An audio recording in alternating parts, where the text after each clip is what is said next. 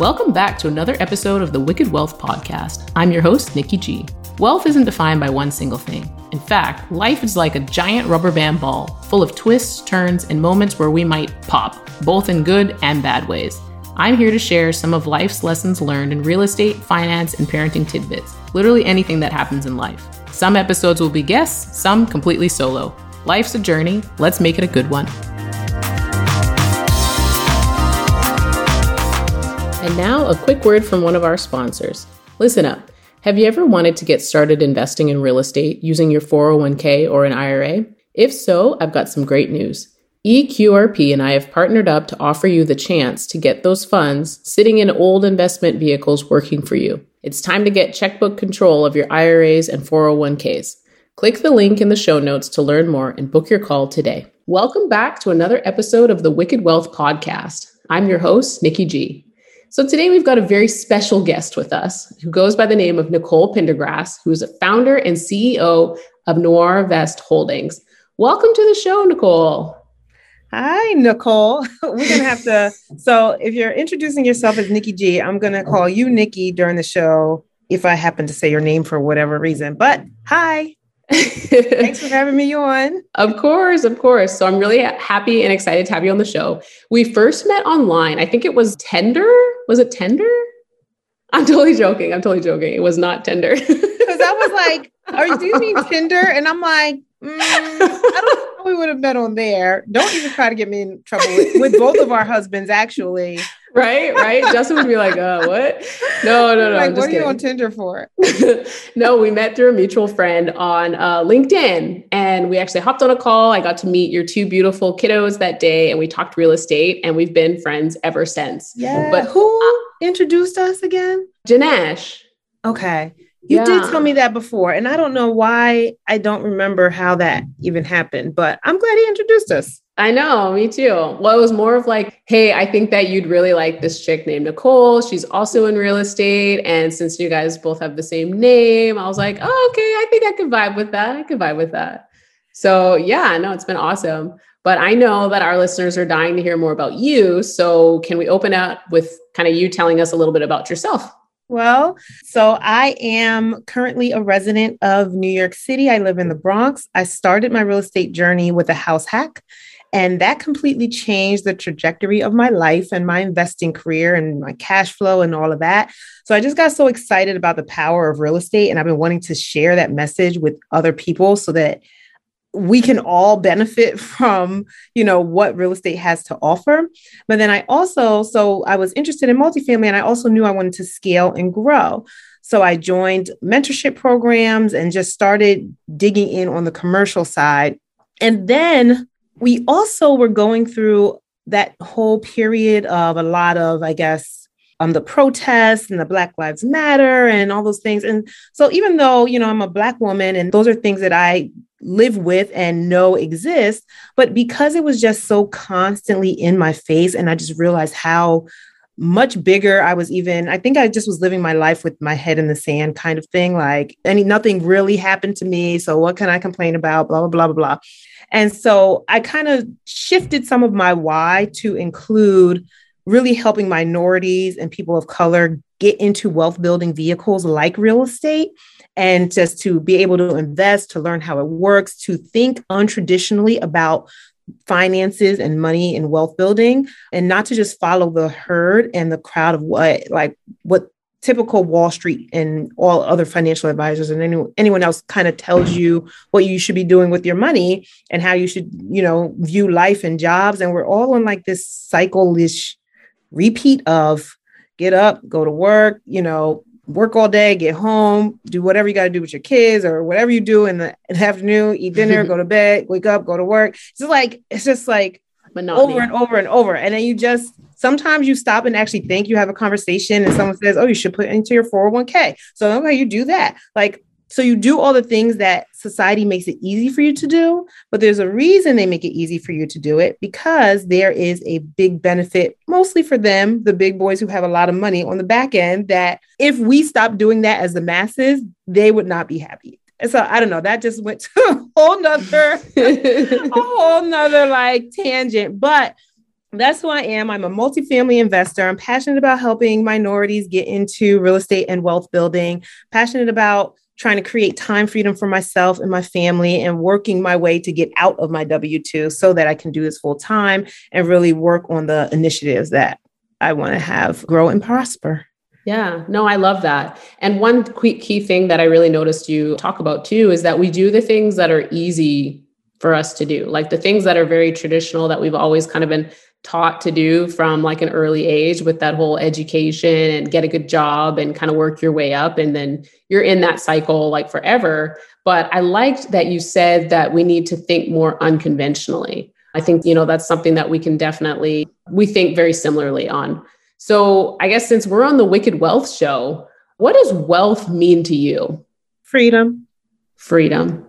Freedom. Freedom. Freedom of a lot of different things First, of course, is freedom of time so that your time is not tied to your revenue generating activities so that you can have time with your family. You can travel if you want, like you can be where you want. So then that's location freedom. And I'm kind of, I feel like I'm regurgitating Maurice Philogene, but, and I don't even know all his five freedoms, but those are two really big ones for me are just like time and location freedom. And money really helps with that, you know, because yeah. we live in a capitalistic society. So if we don't have capital, we don't have the options. Yeah, no, that's so true yeah, definitely. There's, you know, people tend to think like, you know, I want to be a millionaire. I want to have millions of dollars in the bank account. And, you know, it's always about like money, money, money. But really, when I think that when you think deeply about it, it's not necessarily about having that money. Cause like, really, what's that, you know, million dollars in your bank account really going to do for you? If anything, you know, after you've bought all of those like material possessions that you really want, I think that most people really want that money for that freedom like you've said you know the time with your family the location freedom to live and do as you please. And that all of it all of that comes with money but there's got to be like a greater why to that right? So with your experience like what would you say has been the most pivotal moment in your life that has gotten you to like where you are today? Oh i mean there's so many. Let's start off with like uh, with your house hacking right? Like how did you come about with the house hacking? That's probably a better question to start with. Yeah so, you know, my house hacking journey wouldn't have started without the beginning part of my real estate journey, which was a bunch of I don't want to say failures, but well, we all fail. We fail a bunch forward. of learning experiences in the first half of my journey. Mm-hmm. So I started actually, and I said this on my own show that the reason that I even started was because my dad passed away, okay. and some of the money that my mom got from his wasn't really life insurance, but whatever source, I don't even know where that money came from because he really didn't have life insurance.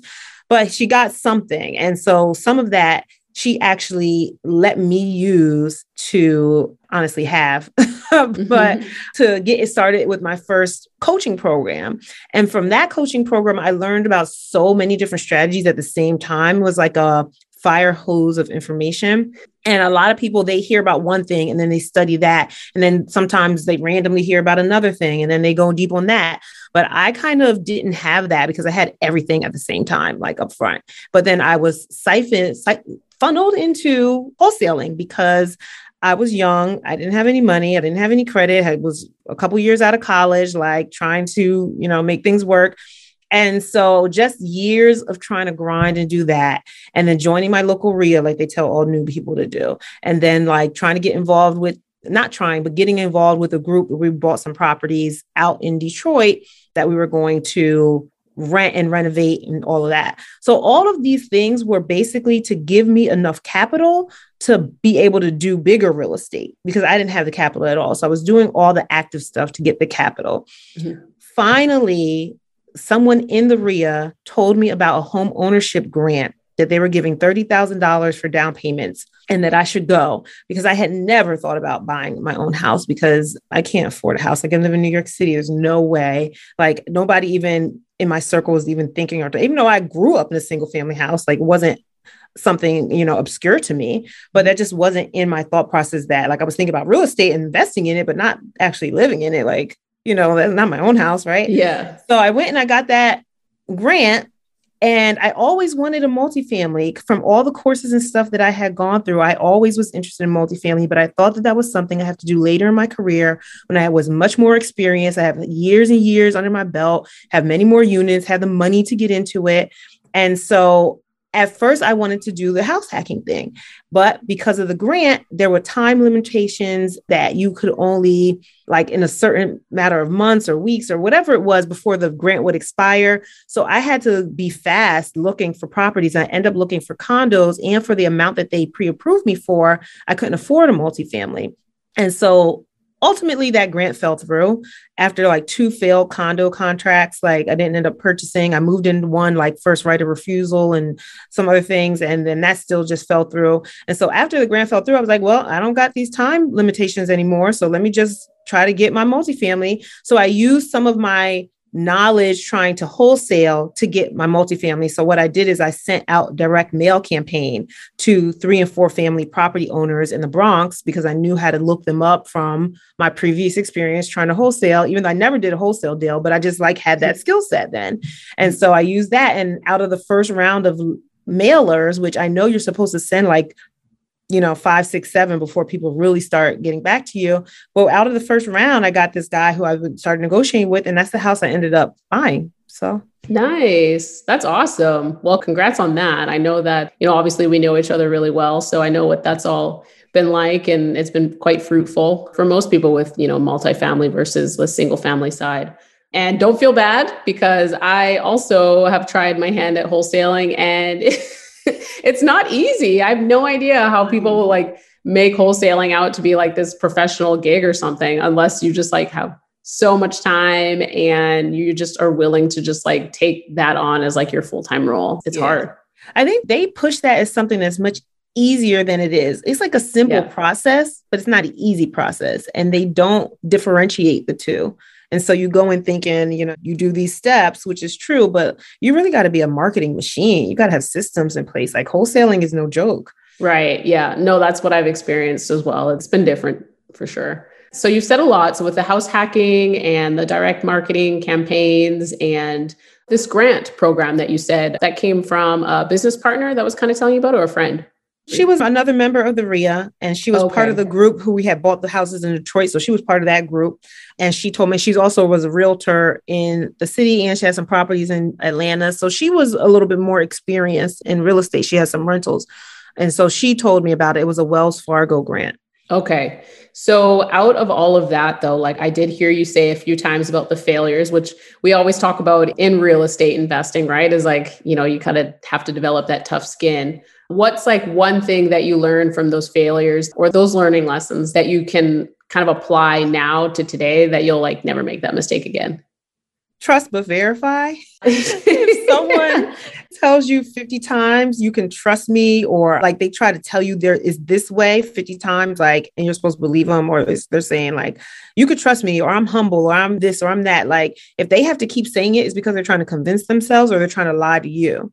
So yeah. either way, you need to trust but verify that information and get everything written down. I know people say that so many times, but it's so true. Even when people are not trying to deceive you, if it's not clearly indicated in like a contract or a scope of work, especially getting work from contractors and things like that, your expectations could be different than what they normally do and what they're experiencing like especially if they bust out like renovations or whatever and they're just you know doing it their own normal way but you have certain criteria that you would like. If that wasn't clearly outlined then there's going to be a mismatch there and the expectations are not going to be aligned and then there's going to be some discontentment Right, right. No, I could definitely see that for sure. I've been through these same kind of situations as well, especially with dealing with rehabs and dealing with contractors and and other people that, you know, are kind of part of that team that you need to push a project across the finish line. So, yeah, there's definitely a lot of learning lessons that are within there. Oh, so, oh, yeah. you know, kind of from all of this and up until today with the success that you've had, you know, what tools do you have or perhaps even mindset shifts that you've adopted that have like allowed you to reach the level of success that you have today? Man, that's hard because there's so much that I have been trying to purposefully dig into myself and work on my personal development as well as like my financial development. Right. And so there's been a lot of mindset shifts. I always thought I was an open minded, optimistic, you know, I don't quit kind of personality. I am. I have been that for a long time. But then, so when you feel that way, you feel like, oh, there's nothing to fix about me because I already, you have all these attributes that they say you should have when you're a real estate investor. And I do all that. So, yeah, you know, I'm good. I already got a good mindset. But when you really sit back and start thinking about it, there's some things that you can be addressing. I think one of my biggest one is and it's something that I've heard time and time and time again about enjoying the journey. But within the journey, as I've gotten more experience, it's not that at the very beginning because you're always not satisfied because you want that goal of that first property or that next property and big growing bigger. But at this time, it's kind of like after getting a few properties, it's now I'm like, oh, I really do need to enjoy the journey. And I'm not, I don't feel as if I'm rushing myself as much to keep up with the Joneses and their property buying. So my keeping up with the Joneses is not getting new house and clothes and thing. It's like getting more properties, getting bigger properties. like that's my keeping up with the Joneses. So I have severe cases of comparisonitis that I mm-hmm. I fight on a, a normal basis. And so for me, the biggest mindset shift that I've had was when I read that book, The Gap in the Gain. And that really told you or taught you how to reframe it so that you are looking at your own progress from a specified time period before versus like not thinking of the goal as the ultimate gift. Like just don't look at the future because your goals are a guiding light and they're not ever really going to be reached. Like you'll start, you'll get small wins along the way and you will actually like get to that horizon and you'll say, Oh, I have a new goal. I have a bigger goal. Like if you're a growth person, you're always going to have something more that you want to do. So that means you'll never be satisfied because you never actually reached a goal. Even though when you reach one, you don't have a time, a minute to actually focus on that. You're focused on what the next thing is. So if you actually reverse that and look backward to where you are today from where you came, you can be much happier and more satisfied with your progress and stop comparing yourself to other people. So that is my biggest mindset shift. And it is something I hear all the time about enjoy the journey. But until you actually sit back and really think about it, it's hard to do when you always have these goals you want to reach.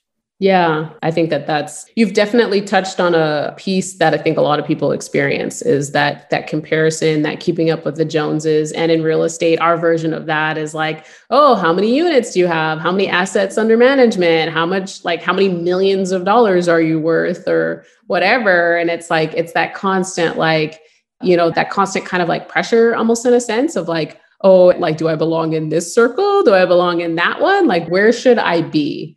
And the reality of it is that we all have different goals and we all have different reasons for why we're in real estate. And maybe it makes sense for one person to want to have millions of dollars under assets, like assets under management. And maybe for someone else, they're good with like a million or two because they're like, you know what? This pays all my bills. This keeps me, you know, traveling and keeps my family fed. That's all I need. So, yeah, I think that that's something that I've been working on as well but important piece there is like the goals, using your goals as your guiding light. So that's huge.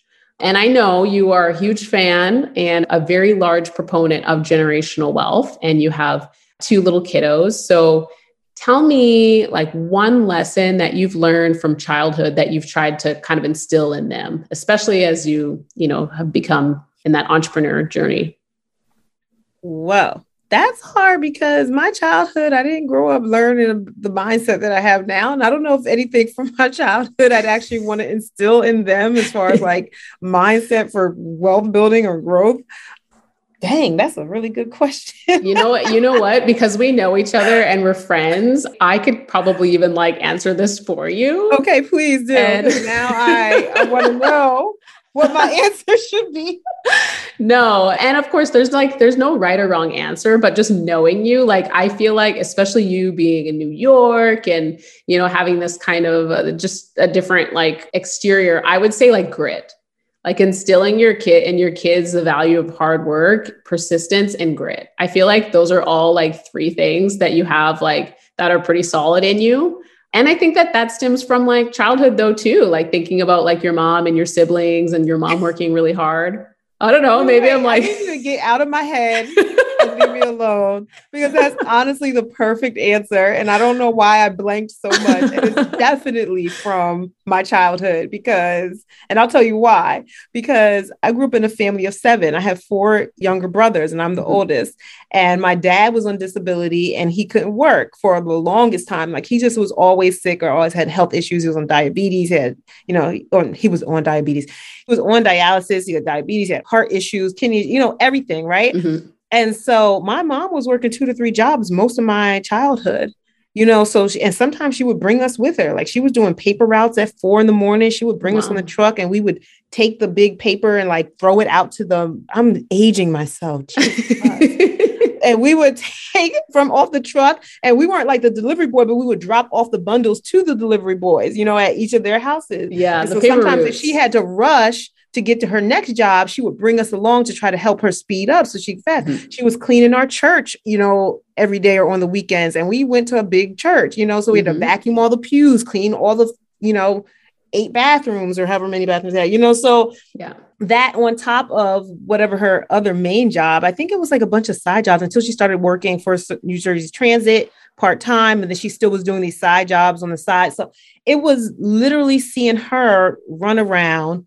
control the household from work because we didn't have no cell phones. There was only landlines. I'm still aging myself. And then, you it's know, okay, girl. I grew from, up that too. Yeah. And we came home from school and she called the house and we weren't there because let's say there we found out about like you know we're going to a friend's house or we asked my dad can we can go here or we have an event after school but we forgot to tell like we were in a bunch of activities we forgot to tell you know our mom that we had something after school no, that wasn't happening. If she did not know before she went to work that day, you were not going. so whatever came up during the day, you weren't going. She would call the house and be like, and she would scream at my dad, like, Oh gosh, I'm making my mom look bad. But no, not at all. It, we all grew up in like this sort of like oh, type yeah, of household. household. I and I feel yeah. like that is also just part of what established that grit and tenacity and me seeing my mom do that and come home and just like still come in the door and be like, oh, y'all want to go outside? Y'all want to go to the museum this weekend? Y'all want to do this? Y'all want to do that? And of course, like as you get older, when you were babies, yeah, the museum sounds fun. But when you're 10 or 13, you don't go to a stinking museum. You know what I mean? Like, so she would always come home with energy to try to do more stuff with us. And we would be like regular teenagers, like, oh, mom, leave me alone. But I'm looking yeah. at back at that. It's like, I'm tired now and I got just two toddlers, like, and I only have one job. So I don't yeah. know why. well, you know, if you count real estate, but one W 2 job. So I don't know how she did all of that consistently, but definitely the grit and persistence comes from childhood. Like, I don't know if I would have that the same way if mm-hmm. it wasn't for watching my mom just survive. Right.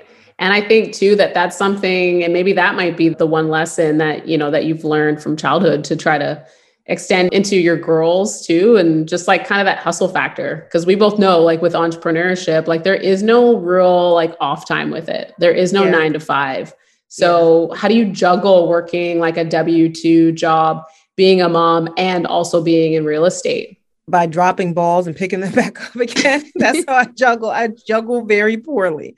So I'm trying to get better at that too because I'm still in growth phase of my mm-hmm. business. Mm-hmm. I'm still trying to get to certain milestones, but then I do try to actually be more mindful when I'm taking the girls out to the park or doing something like that that I'm not just constantly on my phone or, you know, texting people or having calls or whatever that I'm actually can be present and engaging with them while we're outside or we're sitting on the floor they want to play a game want me to play with me then like i'll sit and i'll play with them. Even if i know my laptop's open and i have 50 things to do you know sometimes like can't do it all the time but like sometimes i try to like step back and at least have those moments and still like have some routine like reading bedtime stories at night and things like that stuff like that that they'll remember because if it's consistent over time. So yeah just i think there's no magic bullet I think trying to get as many things automated as possible. I, you know, try to use some of these other, you know, like when you sign up for programs, they have the free version, but if you do a little bit more, then they have like additional automations you can implement. So I'm start, starting to do that kind of thing and testing out VAs and stuff like that. I still have not found the secret sauce for a good VA.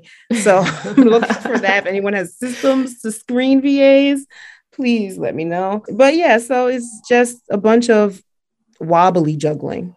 Yeah. Well, you know what, though, that's a part of the journey. And that's what makes your journey unique in and of itself. And think of like, you know, being like even five years or even three years from now, like how different life will look just because, you know, you took kind of that short term sacrifice of really just getting after it and really just like going for it, just doing as much as you possibly can in real estate so that you can grow and doing it all at the benefit of creating that generational wealth for your family. Like that's kind of the biggest piece of it, I think. Yeah.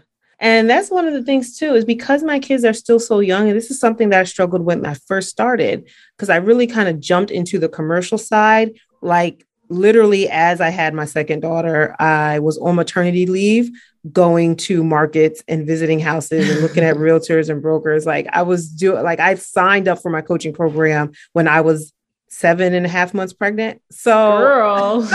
like strategically to use maternity leave to go to my market and to meet up because things weren't yeah. vir- as virtual then as they are now because everything mm-hmm. was in person. Like, how can I go to this market and people are going to see my face if I'm still working a W 2 and I got these kids at home? Like, I had to use maternity leave and then COVID hit and everything went virtual. So, anyway, but yeah, I wanted the main thing I was trying to say with that is that I want to hustle and grind now while they are young enough to want mommy's presence and to still like not think that I'm gone all the time, but to have something flourishing so that by the time they're like a couple of years into school, like they won't remember a time when mommy did have a job. They mm-hmm. won't remember a time like though mommy will always have worked for herself in their eyes because it, it'll happen so early. Like, and so before I need to, I have that window like when they're old enough to do stuff, but they're not before they become teenagers or preteens and they don't want to hang out with parents anymore.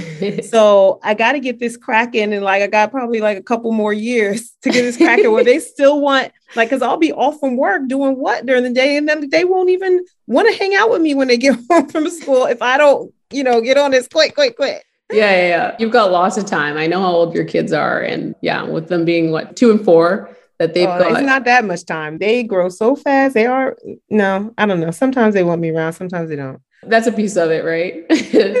so so transitioning, I know we're trying to wrap things up. What is like one real estate goal that you want to accomplish this year? Ooh, this year.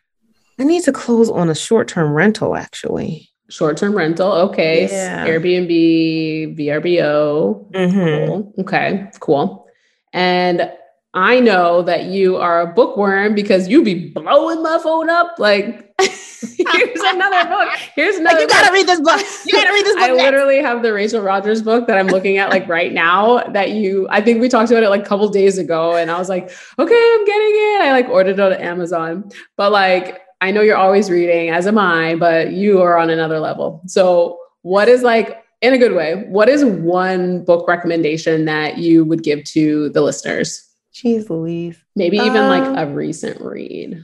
So I did mention before the gap in the gain. That was very transformational for me. So I do recommend that, but I feel like that's cheating because I already said that. So I got to think of something else. well, it's interesting. You didn't say Rich Dad Poor Dad, which is good. That's like the most cliche one that like all of us. Yeah, that's the one that everyone exactly. and if you're listening to this podcast, you probably have read Rich Dad Poor Dad already. But if not, okay, yeah, read that one because if that's your first book, then yeah, read that. But I think actually, you know what? For implementation, the 12 week year was really good. 12 week year. Okay. Yeah. All right. I'm it really lays out a roadmap of how to do the action steps in the book so that you can actually implement and not still just promise yourself you're going to do things that you don't end up doing. Okay, cool. I'm going to add that into the show notes. So, on a final note, what is the best way that our viewers or listeners, if you're listening on any of our audio platforms, what's the best way to get a hold of you? Probably going to my website is best because it will link you to all the different ways to contact me, which are good. But I'm on LinkedIn, Facebook, and Instagram. But if you go to my website, which is noirvestholdings.com, I'm sure you'll put that in the notes too, so I won't even yes. spell it out. But that has all the links to my personal social media and my business social medias. And you can send me an email through there, like a message, and I'll get that and re- reply. So, any of those through social media or through the website. Okay, perfect. I will definitely I'll add all of that to the show notes and we will make sure that all of our listeners have a great way to get a hold of you. I wanted to give you a huge thank you. I know that Nicole gave us a ton of nuggets and wisdom today, sharing her transformational story. We touched on real estate and we touched a little bit on parenting. And so I just wanted to thank you for coming on to the show today, my friend. Yeah, you are welcome. and also, I want to, no, you won't mind. I'm going to give a little shout out for my own show that just yes. dropped as well. So that is the Share the Wealth show. So that's on all your podcast listening platforms. We're also on YouTube, but put show at the end or else you probably won't find it. Share the okay. Wealth show. Share the Wealth um, show. Okay. Yeah, I'll give it to you. So, oh, you have it, so you can. Yeah, no, I know. I follow you yeah. and I listen to your episodes. So. Yay! so yeah, that's just a lot more nuggets about wealth building. So if you, you know, listen to both of the Nicoles, and together you will be unstoppable. I'll add that to the show notes as well. So thank you so much again, and until next time. Bye. Bye. I hope y'all enjoyed the episode. If you could do me a favor and please subscribe and reach out to me on LinkedIn with any topics that you might like to hear about or experiences that I can share. Thanks for listening. You are appreciated.